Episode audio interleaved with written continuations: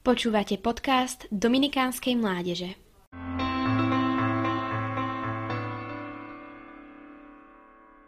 Asi by ťa považovali za blázna, keby si prišiel k maličkému bábetku a chcel od neho, aby ti zistilo, aké bude počasie, alebo aby skočilo kúpiť chlieb do obchodu.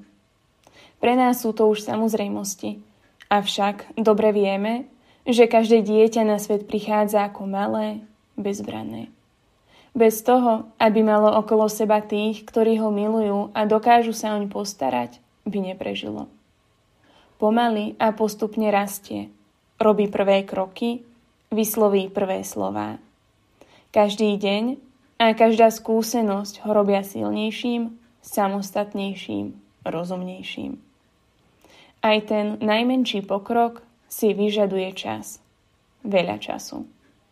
Snaha vyrásť dospieť a mať poznanie hneď bez postupného budovania by nikam neviedla.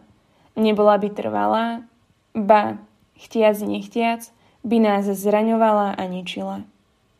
Preto aj Boh, hoci je všemohúci a má v rukách moc urobiť nás takými, akých nás chce mať hneď od narodenia, dáva nám tak potrebný čas na postupné odhaľovanie jeho zjavení v životoch každého jedného z nás.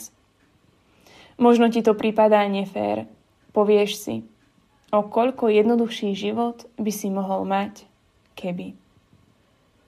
On sa však dáva človeku postupne a po etapách ho pripravuje na prijatie nadprirodzeného zjavenia, ktorým zjavuje seba samého a ktoré vrcholí v osobe a poslaní vteleného slova Ježiša Krista.